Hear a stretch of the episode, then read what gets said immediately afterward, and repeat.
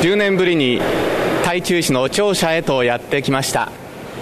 以前この庁舎に伺った時とは打って変わりまして大変近代的な高層ビルへと生まれ変わりました。そして来年11月にはこの台中で花の博覧会が開催されるということでビルの中も準備に大忙しとなっています。また新しいランドマークも誕生しどんどんと新しく生まれ変わっているのがこの台中です。内外からも大きな注目を集めているこの台中の今を皆様にお届けしてまいりたいと思います。21世紀の台湾と日本スタートです。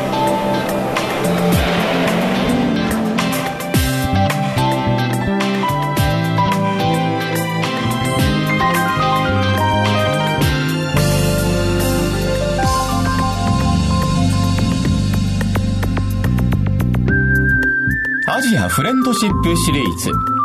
21世紀の台湾と日本。台湾の花と美を訪ねて。二十世纪的台湾鹤丽园，还原台湾的美丽花和台湾的美。皆様いかがお過ごしでしょうか？台湾大好きアナウンサーの山本直也です。台湾と日本の交流をテーマにお送りしているこの番組も早17年となりましたそしてこの番組の生みの親と言えるこの方国際文化コーディネーターの市村清子さんですこんにちは、市村清子です。市村さんどうぞよろしくお願いいたしますよろしくお願いいたします。いやいや17年ですよ長いですね。はいこれまでいろいろな台湾をですね台湾の魅力などをお届けしたこの番組なんですが今回はですねいよいよ台湾第3の都市台中です本当に素敵な街なので、はい。ぜひぜひご紹介いただきたいなと思ってます。はい。簡単にどういう風な街なんでしょうかね。台中はあの落ち着いてまして、どちらかというと古都のイメージがありますので、は日本の方にしてみたらそうですね鎌倉とか。えまあ距離的には鎌倉なんですけども京都の雰囲気も含んだ、えうん。まあと言っていただけないと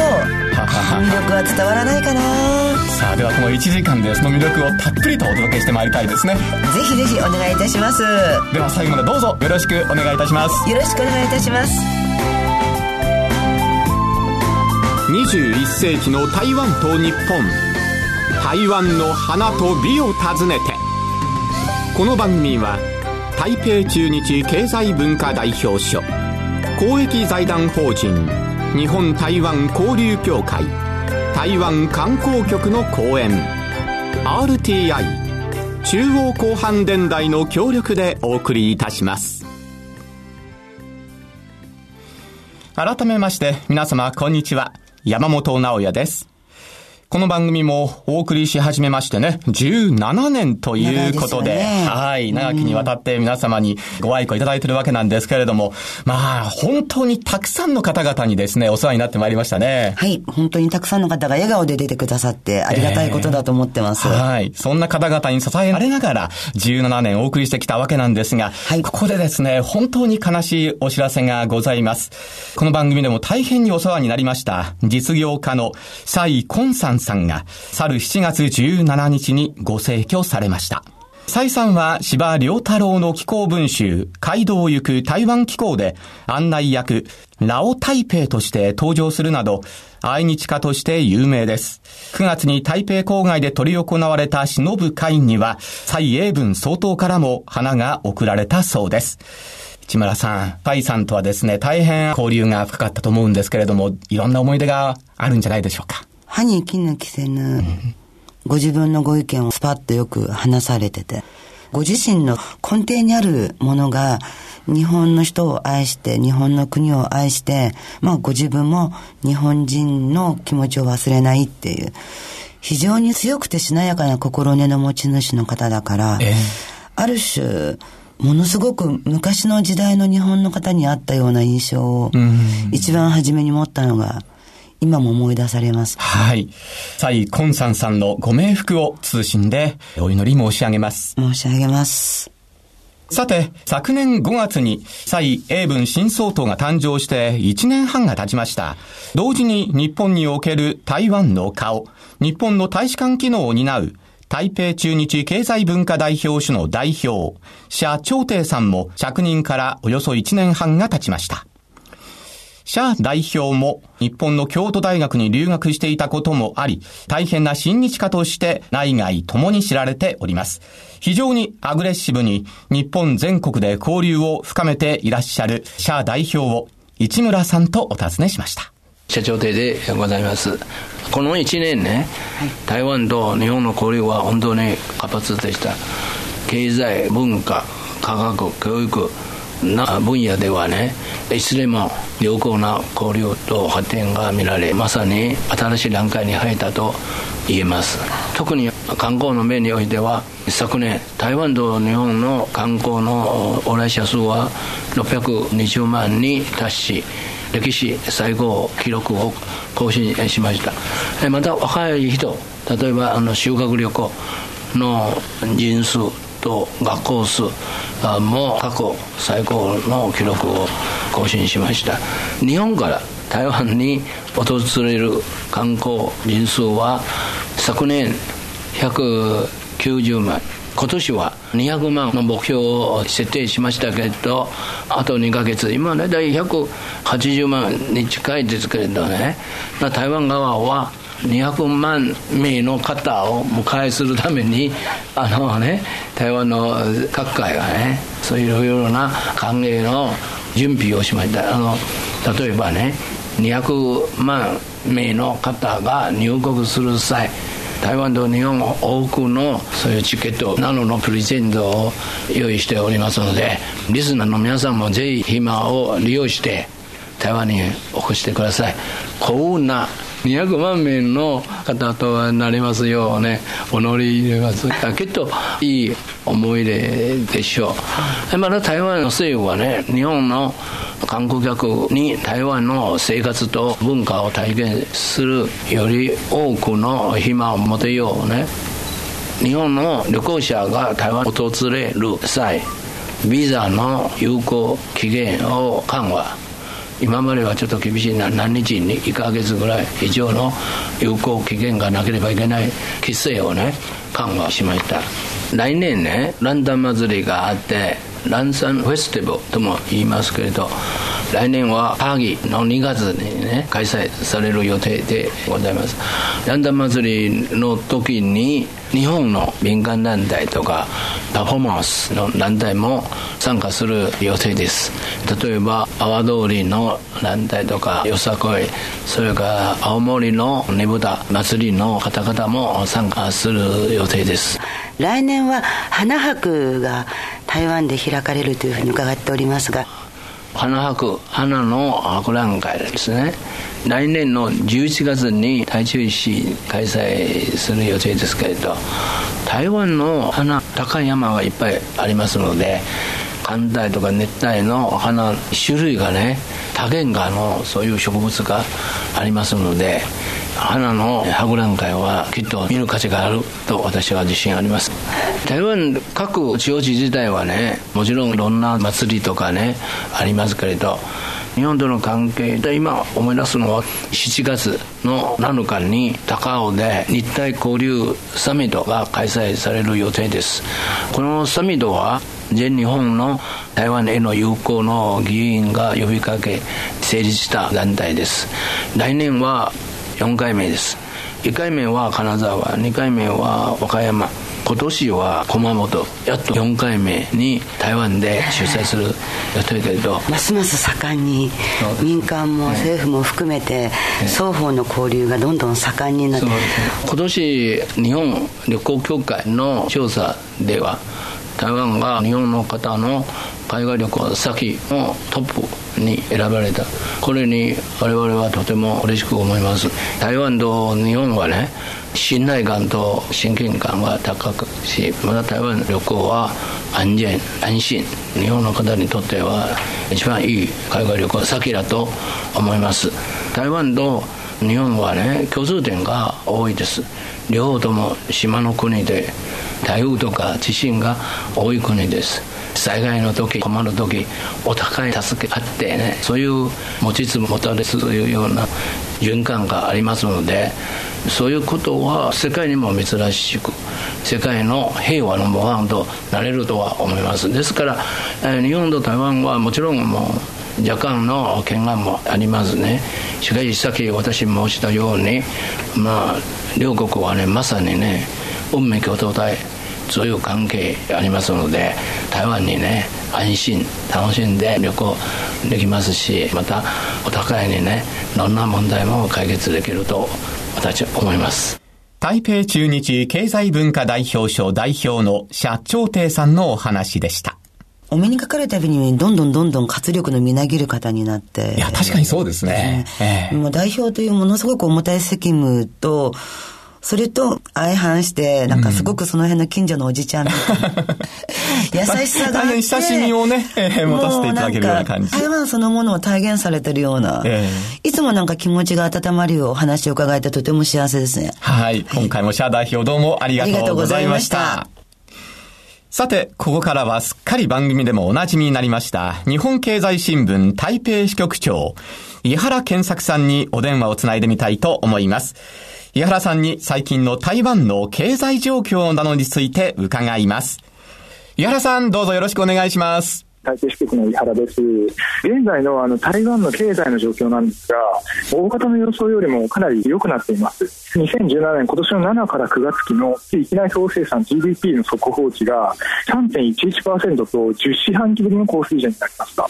でこれは主な要因は、基幹産業の IT 分野の輸出が非常に好調だということです。行政院は今年の通年の GDP の成長率2.11%と見込んでいますがこの IT 分野の輸出の好調を裏付けているのが iPhone 需要です。iPhone8、8プラスあと10ですね。この3機種使われる半導体やタッチパネルの部品などなどこういったものっていうのは台湾企業が多く担ってましてこの輸出が非常に好調に伸びています。一方でマクロ状況で言いますと不安な点も一つあります。民進党が政権を握っていて中台経済で中台のの交流が停滞しています。そういう中で台湾にとっては中国に依存せずに東南アジアとの連携を深めるということが重要になっています。台湾当局は TPP に参加したいという意向を強く示しています。例えば11月11日ですね TPP に参加する11カ国 TPP11 の19年からの発行に大筋で合意しました。台湾もこの APEC この大筋合意があった APEC の会議に参加していて非常に強く参加したいという意向を示しました。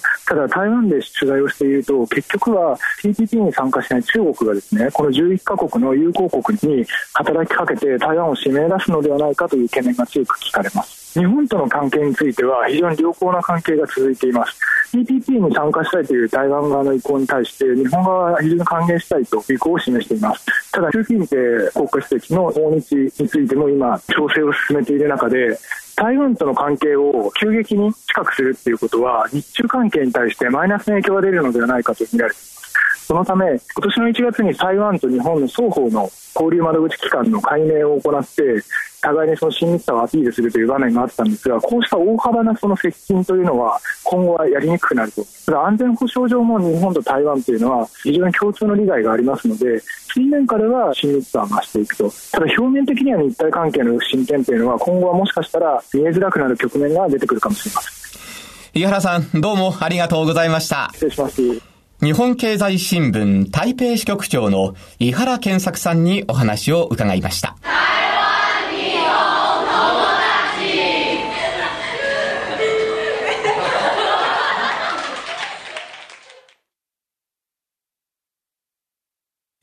さて、台湾と言いますと、最近では台湾製の製品が日本でも話題を集めたり注目されている、そんな状況なんですけれども、台湾ではデザインの分野でも世界をどんどんリードしていっているという状況です。中でも世界をリードしているのが自転車です。近未来的かつスポーティーなデザインで注目を集めているのが、電動アシスト自転車ベスビーです。日本ではベスビーのアンバサダーとして女優のノンさんが起用されています。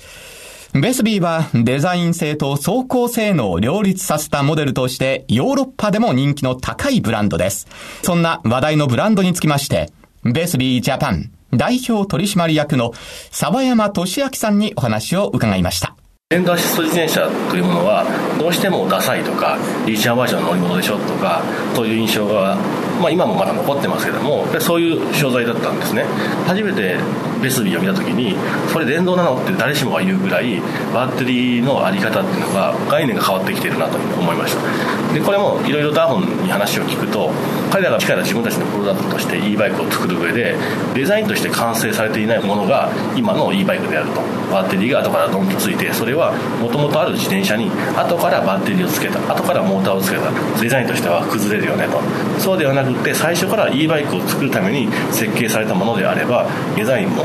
完璧なものになるというのが彼らの考え方なんですね。なのでベスビーというシリーズは全てのモデルにおいてバッテリーが外からは見えないもしくは瞬間見ただけではどこにバッテリーがあるかわからないような設計になってます。で僕はそれを見た時にそういった商品こそが日本には今までなかったし誰も知らなかったしダサいねとかかっこ悪いねおじいちゃんおばあちゃんしか乗んないでしょと思ってる人たちの考え方をガラッと変えてくれるんじゃないかなと思って3年4年ぐらい前から日本でも進め始めたっていう感じですねベースビージャパン代表取締役の沢山俊明さんでした。木村さん。はい。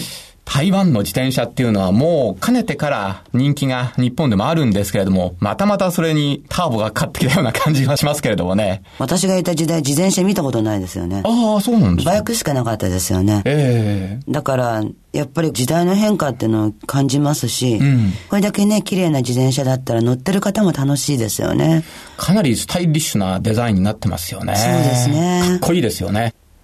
さあ、そんなですね、自転車文化をリードする台湾なんですが、今では自転車先進国とも言えるかもしれません。そんな自転車で台湾をぐるり一回りということで、ガイド本がこの度発売されました。さあ、そのガイド本、自転車で関東というタイトルのエッセイなんですが、俳優でエッセイストの人戸太江さんがこのガイド本を出されました。その人戸太江さんに自転車で巡る台湾の魅力についてお話を伺いました。私もともと自転車乗りではないのでチャレンジするのに相当勇気がいったんですけれども日程的には8泊9日で台湾一周すると大体1000キロぐらいなんですね。ですから1日平均して約100キロ前後の距離をずっと毎日毎日走っていくんですけれども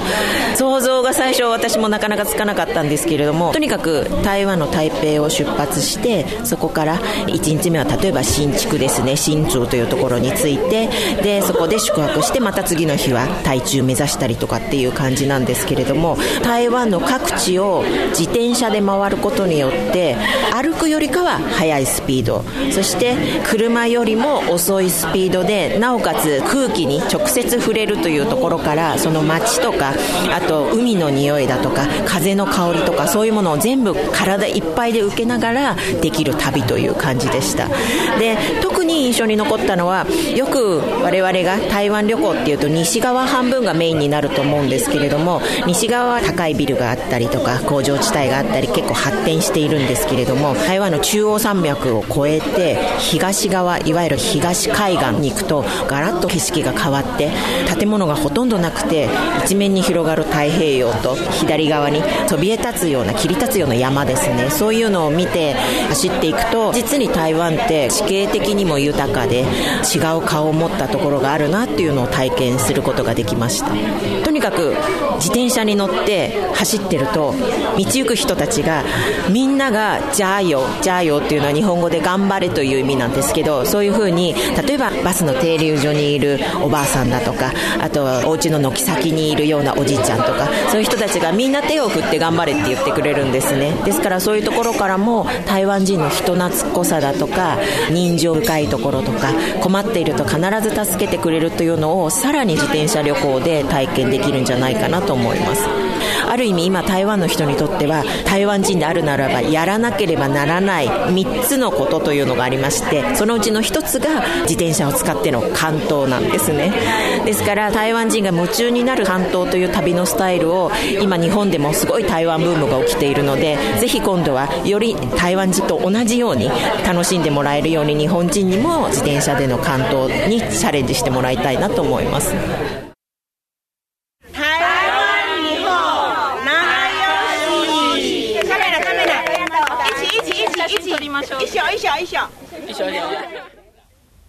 この番組でもいろいろとご協力をいただいております。台湾観光局、台湾観光協会東京事務所所長のテイ・イーピンさんも東京着任から早1年半が経ちました。そんなテイ所長に、これからの台湾観光のトピックスについて伺いました。台湾から日本に来られると420万ぐらいで、昨年は日本から台湾に訪れるお客様は大体190万でかけて、ジャターの調査によると、この3年間連続ゴールデンウィークの時、海外旅行の人気1位は台湾で、年始年末は連続2年間1位、2位ぐらいで、昔から今まで台湾と日本はいろいろな文化とか貿易とか交流が盛んで、台湾は日本人にとっていい国、まあ、といえばあのいい友達と言えると思います。1年間はいろいろな祭り例えば旧暦の1月15日の台湾ランタンフェスティバルやってて台湾の自転車フェスティバルもイベントやってて自転車フェスティバルは海抜3何百の台湾の一番高いのところに自転車もやってるんでそれであれはプロのルートなんですけどそれで台湾でもいろいろなちっちゃな自転車のイベントも組み立てて台湾の自転車フェスティバルやってんで来年の9月の時は台中の博覧会もやってるんですよね。最近は台中は新幹線乗って大体1時間くらいで行けるんでやってるのは三原眼科デザートの店ですよね。それで昔の軍隊の住んでる西村というもあるんですよね。今年日本の TV コマーシャルもよく出て有名なのコビシチというのもスポットもあるんですよね。このコビシチは23月前に世界の不思議発見の番組も紹介されるでそれである商品のロケ地もコビシチに残されてるんですよね。それで来年は台中の博覧会行くと中市内のいろいろな観光地も行けるしもし時間があればちょっと足を伸ばしてそれで台中のちょっと周りの県も行けるし例えば商家のところで商家の鹿港鹿の港日本の京都みたいとあの古い町でそれで行くと大体昔のお寺とかそれで色の文化も感じられると思います日本の皆様時間があれば近いうちに台湾に遊びに来てください台湾観光協会東京事務所所長のテイ・イーピンさんのお話でした。台中にはですね、初夏に私行ってまいりましてね。台中いいとこでしょはい、とてもいいですね。うん台中っていうところはね、うん、台湾の中のことって言われてるんですけど、一番まあ、古いところは高尾なんですね。台南もそう。台南ももちろんそうなんですけども、台中自体は本当にそのさっき言ってらしたのルーカンっていうところは昔貿易が盛んで、日本の人がそこにいろいろと品物を収めてたこともあるんですよ。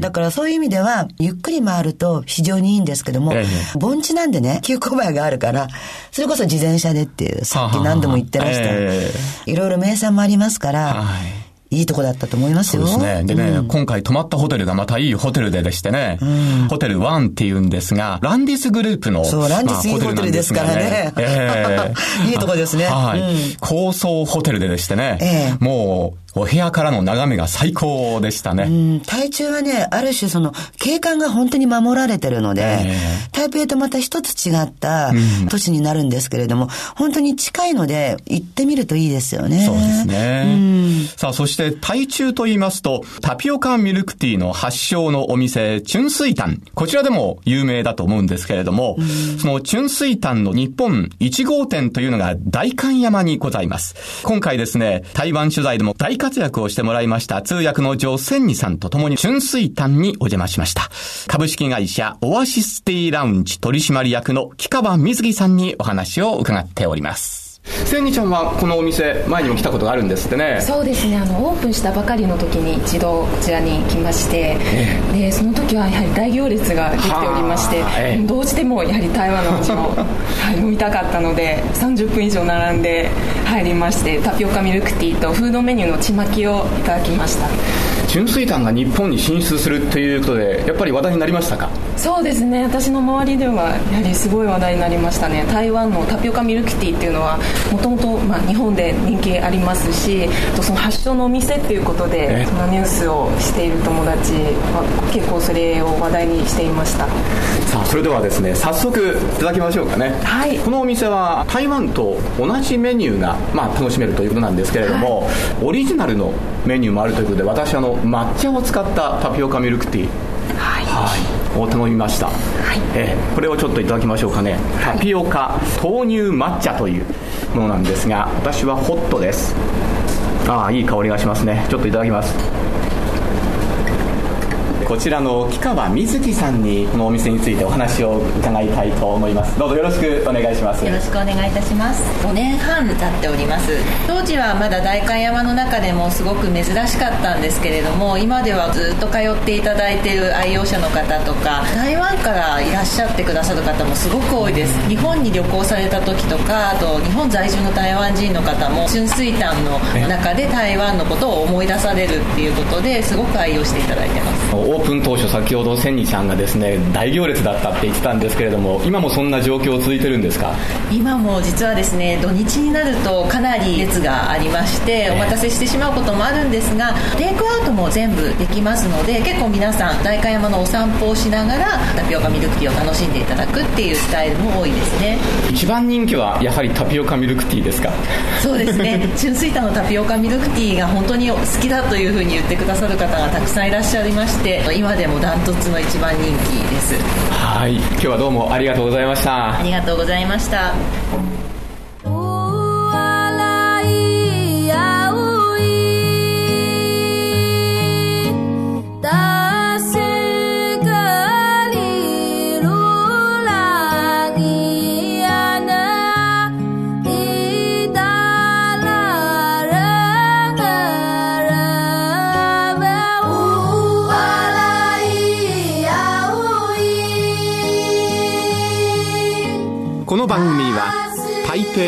日経済文化代表所公益財団法人日本台湾交流協会。台湾観光局の講演。RTI 中央広範電台の協力でお送りしております。